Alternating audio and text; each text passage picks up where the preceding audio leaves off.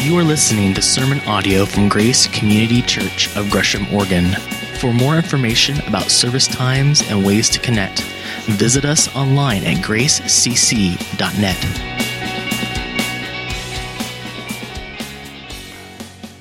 So, this morning we are going to continue on in a little mini series we're doing as we focus on and prepare for Christmas together. If you were with us last week, our Gary Brashears wrapped up for now where we're at in the Gospel of Mark, and really that, that was such a great passage that really builds on what we're going to look at here today um, in looking at Jesus' connection to the Davidic promises and his connections to David. And we'll, of course, explore more of that this morning in the passage we're going to look at, because this morning we will start some time in the book of Matthew for the next month here. And we'll start with Matthew chapter 1. And really, as we look at this passage, it asks some questions of us. And here's one of them Who are you?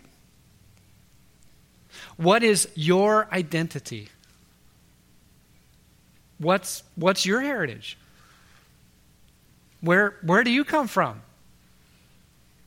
I remember when I was a little kid, I asked my mom that, that very question Mom, where do I come from? And I'll never forget her answer. And in fairness to your mom, you have to understand, my mom has a great sense of humor. I love to hear my mom laugh. She makes me laugh. We're kind of far side humor people. You know, we just, we have a really weird sense of humor. Lots of things make us laugh. We did a lot of laughing in my family of origin. And my mom, I'm sure I get my, my twisted sense of humor from her. I mean, that's just, that's just who she is. And all that being said, I remember asking this question of her mom, Where did I come from? And I'll never forget her answer. She said, Well, son, this is, this is how it happened. Your dad and I were walking along one day, and we saw this rock, and I kicked over that rock, and there you were. and you jumped onto my leg, and I couldn't shake you off. So we took you home. And I believed that.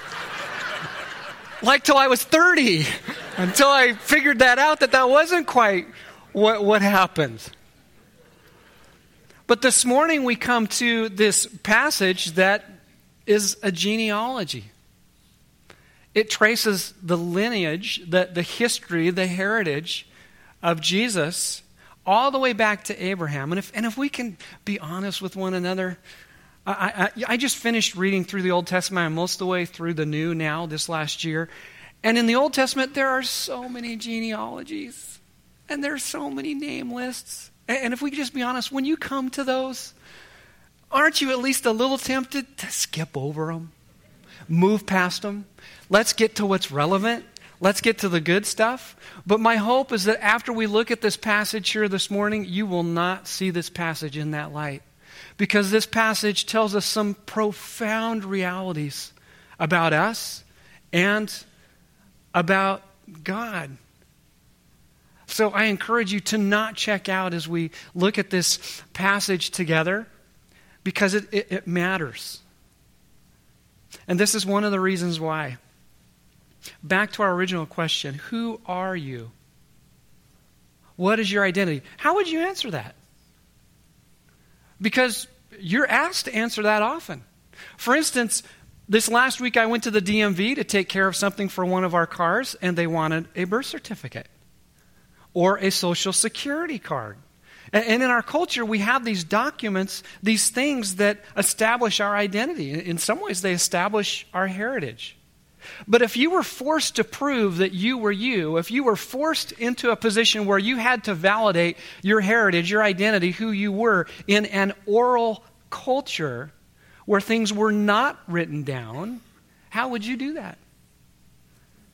Enter genealogies.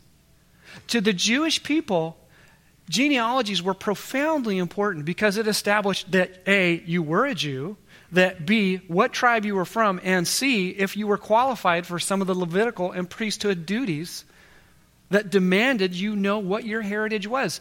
People, by and large, knew their genealogy. And, the very list that we're going to look at today is structured in such a way that it's memorizable. And so we're going to read names in this list. And for those of you who know your Bibles, you might notice there are some names that are skipped because this is the gist of it. It's not an absolute exact detailed list. It captures most of the genealogy of Jesus, but it's really the ancestor of, that's the language. And so there, there's some people who are missing from this, but by and large, it's pretty complete. There are three sets of 14. And again, as you hear these names and as you see this list, please don't check out because this is what I want you to watch for. Who is in Jesus' genealogy? For those of you who know your Bibles, it will be shocking to you. For those of you who maybe aren't familiar with your Bible, we're going to be unpacking some of that as to why this genealogy is so amazing and what it tells us about ourselves and, and tells us about this amazing God. So, when you're a preacher, when you're a pastor, and you come to a list or a genealogy of difficult names, what do you do? You have someone else read it. So we're going to listen to a, a, reading of this passage. This is by one of our very own. His name is Rick Riley, and he would kill me if I he knew I was telling you this, but I don't think he's in the service, so I will. You'll probably recognize his name. He is a professional voiceover guy. He does stuff for the NFL all the time and all sorts of entities, so it's well done. He spent a lot of time researching how to pronounce these names, so they probably are right. I hope they are.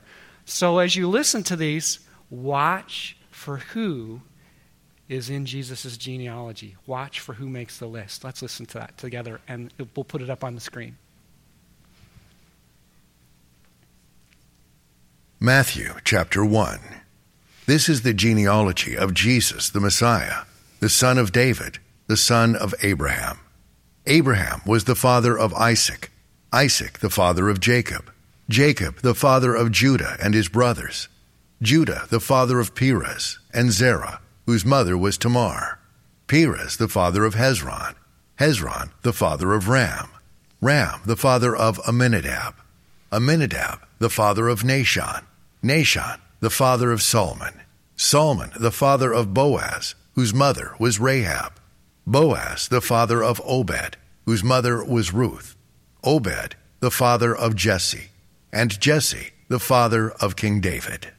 David was the father of Solomon, whose mother had been Uriah's wife, Solomon, the father of Rehoboam, Rehoboam, the father of Abijah, Abijah, the father of Asa, Asa, the father of Jehoshaphat, Jehoshaphat, the father of Jehoram, Jehoram, the father of Uzziah, Uzziah, the father of Jotham, Jotham, the father of Ahaz, Ahaz, the father of Hezekiah, Hezekiah, the father of Manasseh, Manasseh the father of Amon, Amon, the father of Josiah, and Josiah the father of Jeconiah and his brothers at the time of the exile to Babylon.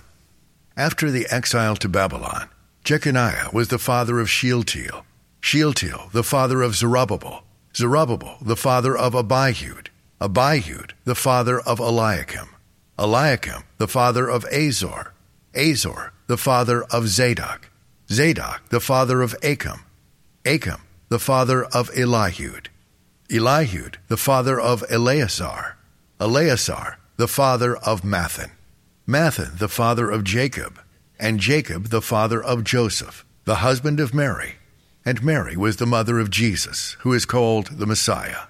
Thus there were fourteen generations in all from Abraham to David, fourteen from David to the exile to Babylon, and 14 from the exile to the Messiah. So there you have it. So let's walk our way back through this passage. And in the very opening verse here, this is a huge statement about Jesus' heritage. Because again, remember, this is tracing Jesus' lineage all the way back to Abraham, some 2,000 years before Jesus was born, and look what it says. He is the Messiah, which is a huge statement we'll come back to, and the son of David, the son of Abraham. Now, what's important to understand is that the Gospels were written to specific audiences. Matthew, in particular, was written to a Jewish audience. And so, if you were trying to validate, if you were trying to authenticate, if you were trying to prove that Jesus was the Messiah, you better show how he connects to David and Abraham because there were promises that were given to Abraham and to David that the Messiah would ultimately fulfill. And in the Old Testament, these are known as covenants. And you may or may not be familiar with them. They are, they are far more substantive even than just a promise, although we often refer to them as promises, and I wrote them as promises in your sermon notes. But the, you have to understand the significance of a covenant. Basically, in simplest form, there were two different kinds of covenants. And this wasn't just a Jewish thing or an Israel thing. This was a ancient Near Eastern thing. This was how relationships were entered into. Two kinds of covenants. One was called a conditional covenant. The conditional covenant was basically if you do this, then I'll do that. The Mosaic covenant the law is an example of that, where God said, If you do this, I will bless you.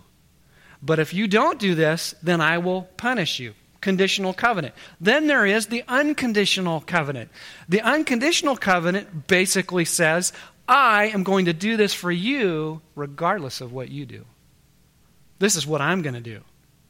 The Davidic covenant, the Abrahamic covenant, are unconditional promises. Those are promises that God made to Abraham and David, but extended to his people. And this is basically saying Jesus is the one who fulfills all the promises made to David, all the promises made to Abraham. Excellent. What were those? They're in your sermon notes, and we will quickly touch in on them. Some of the promises made to Abraham were this, and this is found in Genesis 12, Genesis 15, Genesis 22, and again, I have all these references in your sermon notes. But there was a promise of land. There was a promise that God would make Abraham into a, a, a great and numerous people, and that they would be under God's rule. An easy way to, or easier way to remember this, I was taught by this by a professor in my seminary days. Basically, the Abrahamic covenant was God's people in God's place, under God's rule and reign. But there was another provision, another provision of this covenant that is hugely important that all nations would somehow be blessed through Abraham. And this was kind of a mystery. How, how, is, that, how is that going to play out? What is, what is that going to look like? And now we come to the Davidic covenant, which is found primarily in 2 Samuel 7, but it's mentioned in other parts of the Old Testament. But once again, that promise of land was reiterated and, and, and renewed.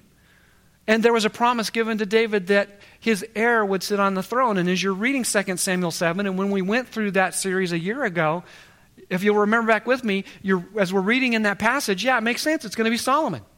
Of course. But as you continue to read on, it's far bigger than Solomon. What, what God is promising him is a kingdom and a dynasty forever. One of David's descendants will always be the king of Israel, will always sit on the throne. And then we come to this genealogy, or even for those of you who know your Old Testaments, and, and, and we're left with this puzzle of how does that work? Because Israel as a nation was obliterated by the Assyrians and the Babylonians, and there no longer was a recognizable nation with land and a king. They went into exile. And Jesus' lineage is traced through the exile in this list that we just looked at. But how in the world is that going to work? Enter Jesus. He is the one who is going to fulfill all of those those promises. He's the Messiah. Now, how does that work? Because there's a problem here. This is tracing Jesus' lineage through Joseph back to Abraham. How did Mary become the mother of Jesus? Well, we know this. She didn't kick over a rock and find Jesus, right? so, how is he the Messiah if Mary's his mom? And we wouldn't know this by looking at this in English. But there's something very substantive and very significant in that phrase that I've highlighted there for you. And Jewish listeners, Jewish readers, especially those who knew Greek, would have caught this right away. There are a number of ways Matthew could have written this sentence, and he wrote it very specifically in the original language, and for those of you who you know know your Greek and get excited about that, this is what's called a divine passive. For most of us, we go, "Who cares?" But this is what matters. Mary did not have Jesus through sex. Mary had Jesus by being overshadowed by the Holy Spirit. Which means that Jesus is fully human and he is fully God. He is Joseph's legal descendant, legal son, but he's Mary's biological one. Therefore, he is the Messiah. He is the only person in history who is fully human and fully God. And this has profound implications for us. There are so many things we could celebrate about this. But here's one. And if you hear anything in this sermon this morning, please anchor to this Jesus is the fulfillment of all the promises of God. Therefore, God always keeps his promises. Always. God always does what he says he will do. He always keeps his promises. Let's take that for a test drive. How long were the people waiting for God to fulfill his promises to Abraham? And understand, that's still not completely fulfilled. There's a futuristic element to that too. But how long were they waiting? Abraham lived roughly 2,000 years before Jesus was born. Can you imagine waiting for something for 2,000 years? we kind of are, right? For Jesus to come back a second time, it's been a couple thousand years. That's how long people were waiting for God to fulfill what he promised to Abraham, and then Jesus comes. They were waiting over a thousand years for him to fulfill the promises made to David. David lived roughly a thousand years before Jesus. That is a long time to wait. And some of you so get that. In fact, I would hazard, I would hazard, I would wager that all of you understand what it is to wait. What are you waiting on God for this morning?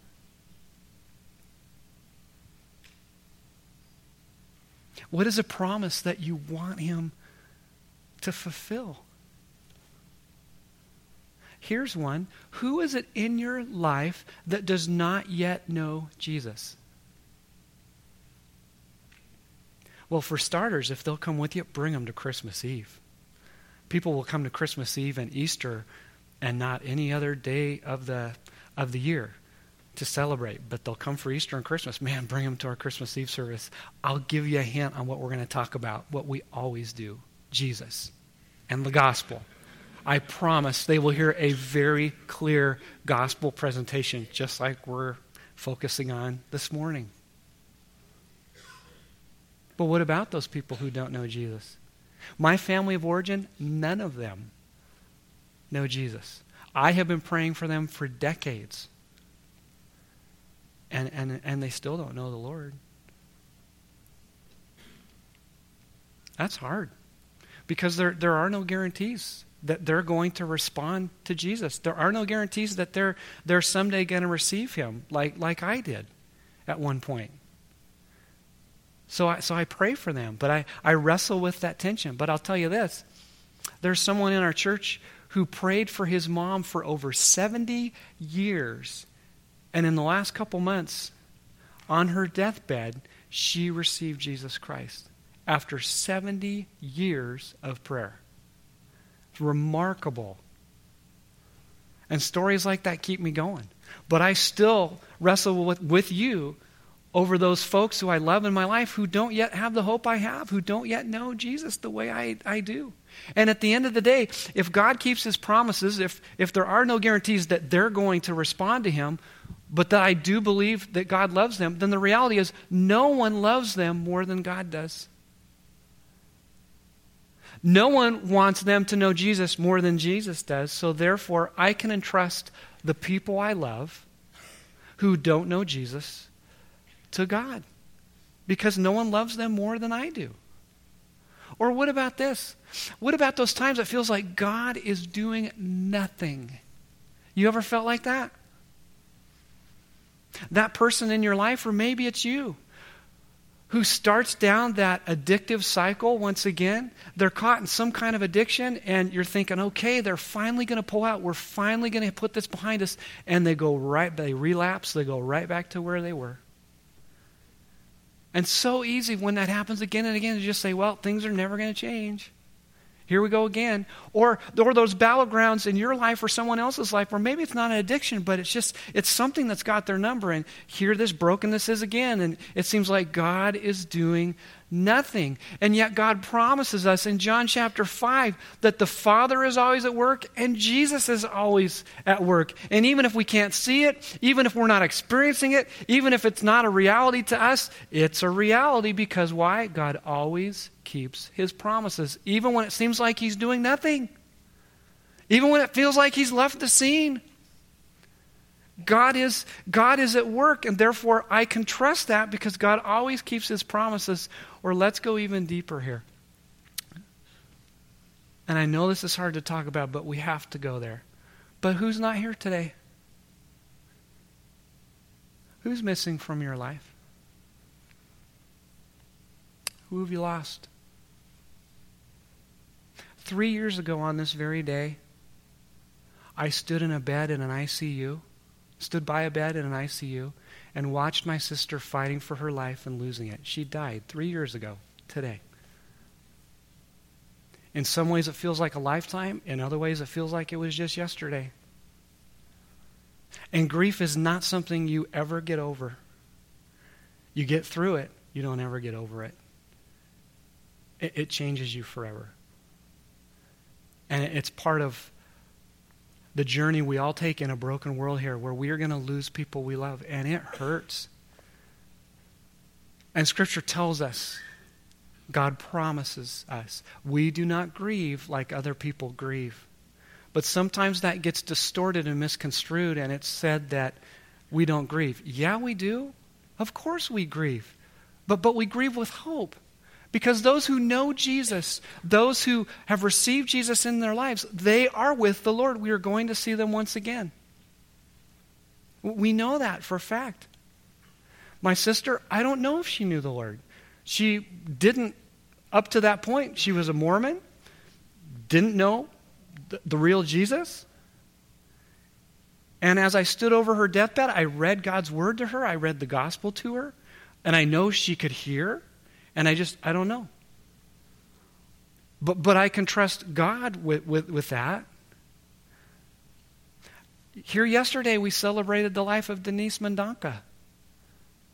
So hard to lose her. But at the same time, we, we celebrate the reality that she's with the Lord. Man, today, we got an email early this morning that Bill Berg, who many of you know, who's one of our folks who worships here at Grace, Bill had a stroke. He's in a surgery right now. They're trying to save his life. And, and we'll pray for him and his family in just a little bit, but my land. Th- does it get any harder? And yet we have to understand, we have to anchor ourselves to the hope that this God always keeps his promises. Always. Always. Always. And therefore, it also challenges us with this. One of the ways that we are most like God is when we keep ours.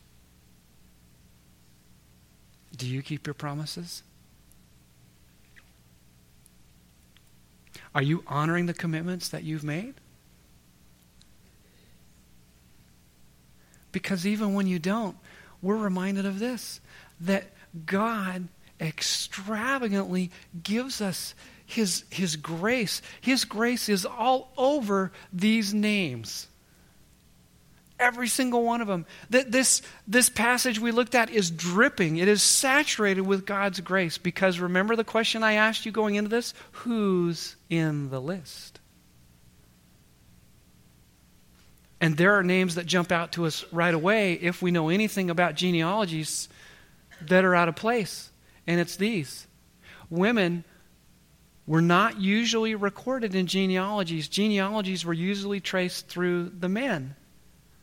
And, and there's several reasons for that. But, but look who's in this list Tamar, Rahab, Ruth, Uriah's wife. For those of you who know your Old Testaments, do you remember the background on these ladies? When you go to your family reunions, if you have them, or even when you think about your heritage, do you really claim everybody in your family? Do you really want to be related to Uncle Rico? AKA Napoleon Dynamite, if you haven't seen it. Waste of money, don't. But that part was funny. Everybody has a crazy Uncle Rico in their family. I'm probably that for some of mine. But if you were explaining your family heritage to someone, is this who you would name?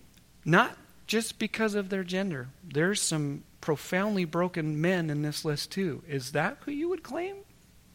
Because Genesis 38 describes Tamar because her father in law Judah would not do what he was supposed to do, and that is give her one of his remaining sons to continue to perpetuate the family line. She took matters into her own hands, dressed herself up as a prostitute, and Judah, being the fine, upstanding, righteous man he was, seeing her, said, Wow, that's a good idea, a prostitute. I'll have sex with her. Her sons are in Jesus' family lineage here. They're listed here. Incest? Rahab, a Canaanite? Also a prostitute? Ruth, a Moabitess? Moabites were bitter enemies of Israel. According to the law, they were excluded from the community f- till the 10th generation. And she's in Jesus' family lineage?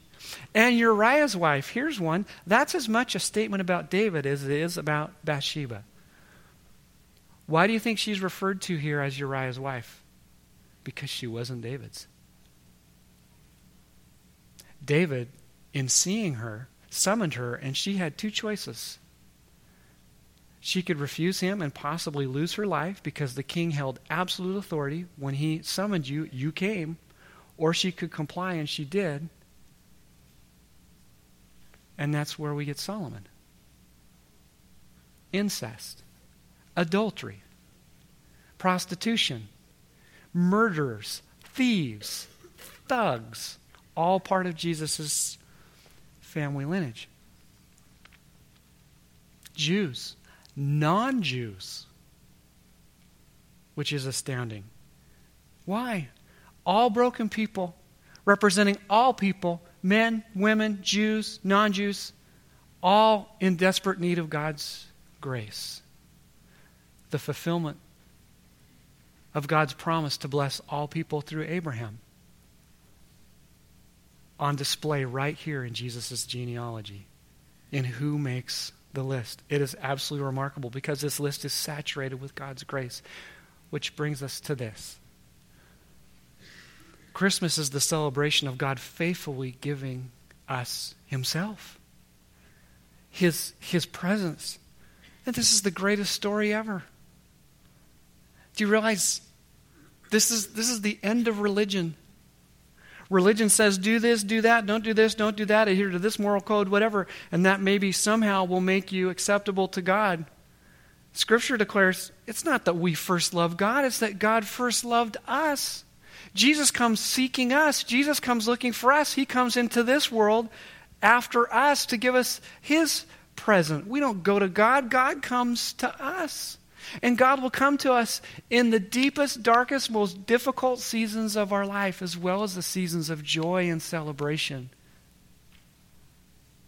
Because Christmas celebrates hope real, tangible, true, faithful hope. And there are so many stories that we could tell from your lives to illustrate this. I, would like you to just hear one. And it takes no small amount of courage to get up here and tell your story. But there's someone who I want to invite to do that, and that's Nancy Watts. Nancy is familiar to many of you. She's on our worship team, she's one of our singers. She was serving on the team last week. And just hearing some of Nancy's story, I said, Nancy, would you be willing to share your story with, you know, five, six hundred of your closest friends here on Sunday morning. And, and she bravely said yes. So will you tell us how you have seen God's presence mightily. and hope in your life? Yes, mightily. Um, it's hard to put it into a few minutes. It, it, the Lord is so good. Um, uh, first off, in Philippians 4:19, it says, "And my God will fill your every need according to His riches in glory in Christ Jesus." That's not your every want; that's your every need.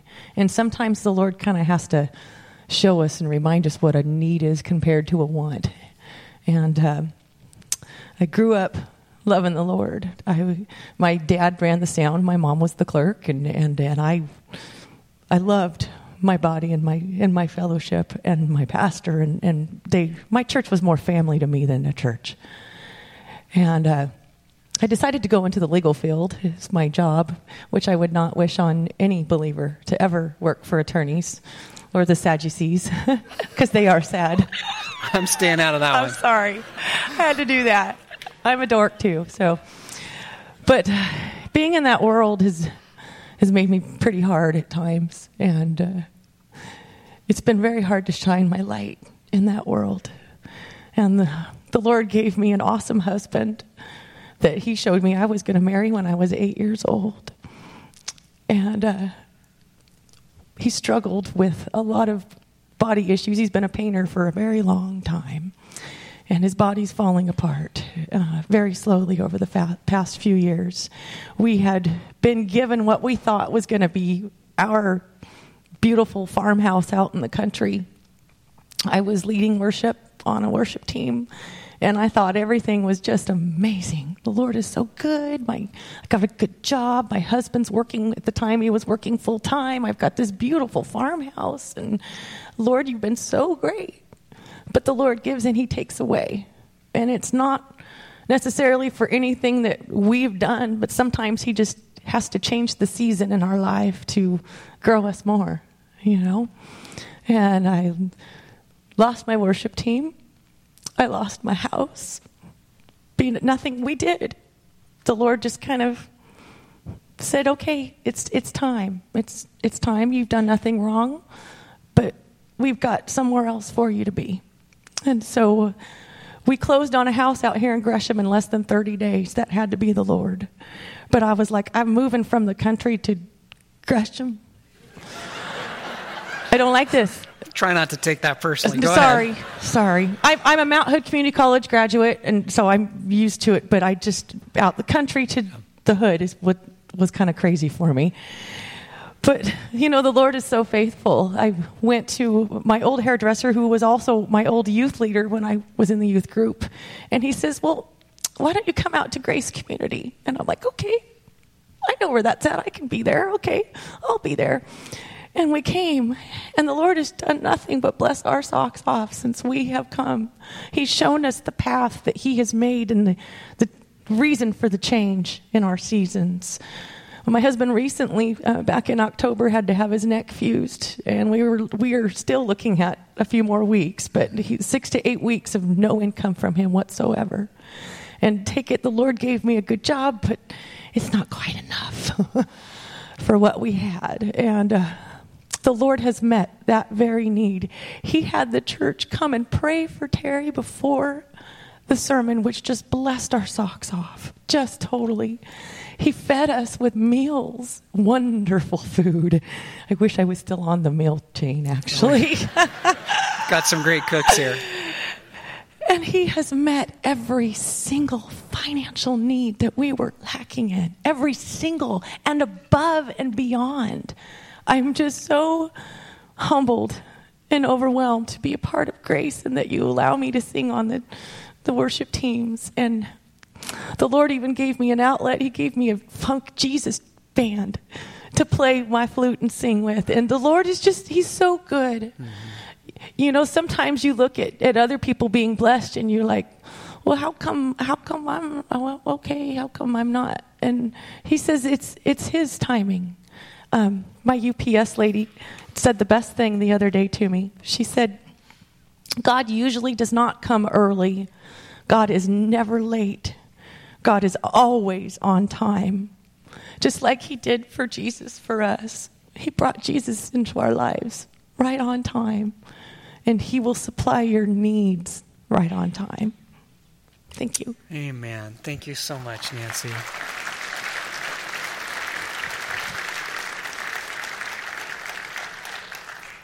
Thank you for sharing that. Thank you for sharing your heart and life with us.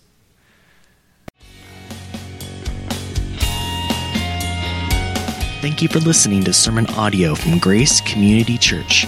For more information about service times and ways to connect, visit us online at gracecc.net.